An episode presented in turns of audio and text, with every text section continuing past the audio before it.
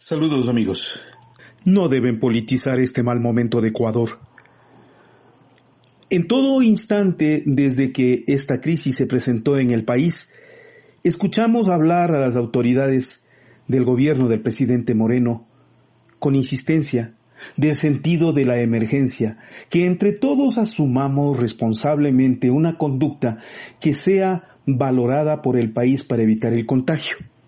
Sin embargo, en estos instantes y hace algunos días atrás, notamos una mala tendencia por parte de algunas de las autoridades del régimen actual que buscan una especie de politización de lo que ha ocurrido.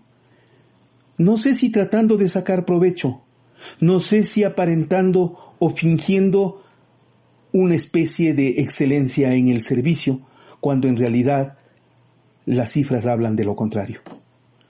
Presencié en días anteriores la entrevista entre el periodista Fernando del Rincón de la CNN con la señora María Paula Romo.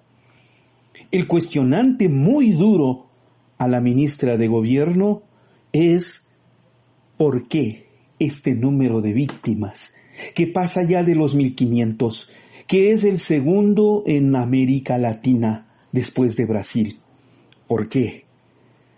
Y entonces, y digo, entre paréntesis, me sorprendió lo del señor Fernando del Rincón que le cuestione a una funcionaria del régimen del presidente Moreno, porque este es el mismo que hizo el reportaje con toda la credibilidad absoluta de su parte a las palabras del presidente Moreno y el puente que nos lleva a ninguna parte.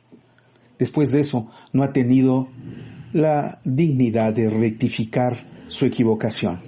Pero digo, el cuestionante lanzado a la señora María Paula Romo tiene sentido, porque desde el gobierno, cuando empezó esta crisis y de manera insinuosa y perversa, no han hecho sino aumentar la culpa a Correa, lanzar ataques en contra del exmandatario como uno de sus justificativos al discurso de la inutilidad.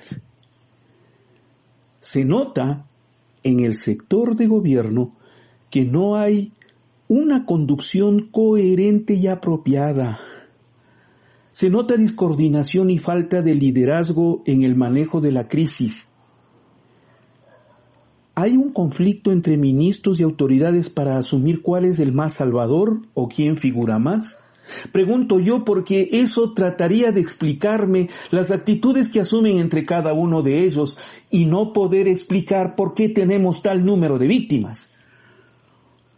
Ese discurso de figuración a momentos ha llevado a un enfrentamiento absurdo, como el del vicepresidente Otto Sonnenholzner con los médicos, a quienes no debería amenazar en este instante de emergencia sanitaria con cancelaciones si manifiestan con justa razón que tienen que dársele todos los equipamientos y protecciones necesarias a los héroes de blanco que tanto proclaman. Es indignante mirar que hasta ahora siguen sonando las acusaciones de la ex ministra Catalina Andramuño, que en su condición de presunta cómplice y encubridora de la crisis se hartó de seguir tapando un hueco inmenso, acusando al gobierno de no dar los recursos y de pelea al interior del Ministerio de Economía y Finanzas para no dar el presupuesto que corresponde a la crisis que vivimos y cómo enfrentarla. Hasta ahora, el ministro Martínez no nos da una explicación de por qué no destinó esos recursos y queda históricamente algo que le duele al Ecuador, que en medio de la pandemia él se empeñó en pagar la deuda externa a costa de la nación. Este capítulo cruel ha sido revelado por los mismos del régimen morenista, quienes entre ellos se denunciaron que se acumuló el dinero para el pago de los bonos global, mientras existían los reclamos por el abastecimiento de médicos. Queda para la historia. el capítulo cruel se dio para pagar la deuda, mientras la queja por la falta de recursos creció en número de infectados y muertos.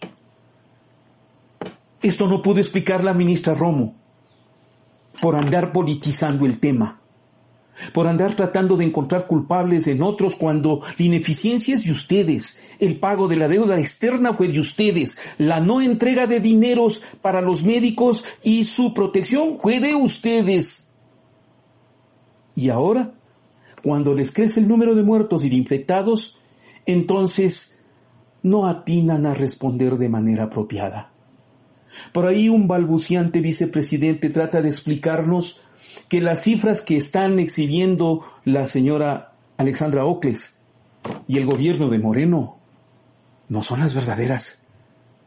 Tan solo son cálculos o proyecciones. Entonces el país consulta ¿por qué este trato a la crisis de manera tan sospechosa como inútil? Confiemos en que lo que ha ocurrido en las últimas horas con la presencia del nuevo ministro de Salud remedie en algo todas estas deficiencias fruto de la politización de la pandemia. Ojalá un funcionario al menos sea capaz de encabezar el proceso de sanidad para el Ecuador, porque de lo contrario, Seguiremos contando las víctimas, seguiremos contando los muertos, seguiremos contando los infectados y tendremos que enfrentar el problema a niveles mayores. Ya hablaremos de esto, ya hablaremos, pero por ahora no politicen más este tema de la epidemia. Manejen la crisis de forma eficiente y efectiva que es lo que toca y corresponde a ustedes como obligación, gobierno del presidente Moreno, y a la ciudadanía con responsabilidad para sobrellevar a la misma. Esto es Ecuador Inmediato Radio. Estamos en el poder de la palabra.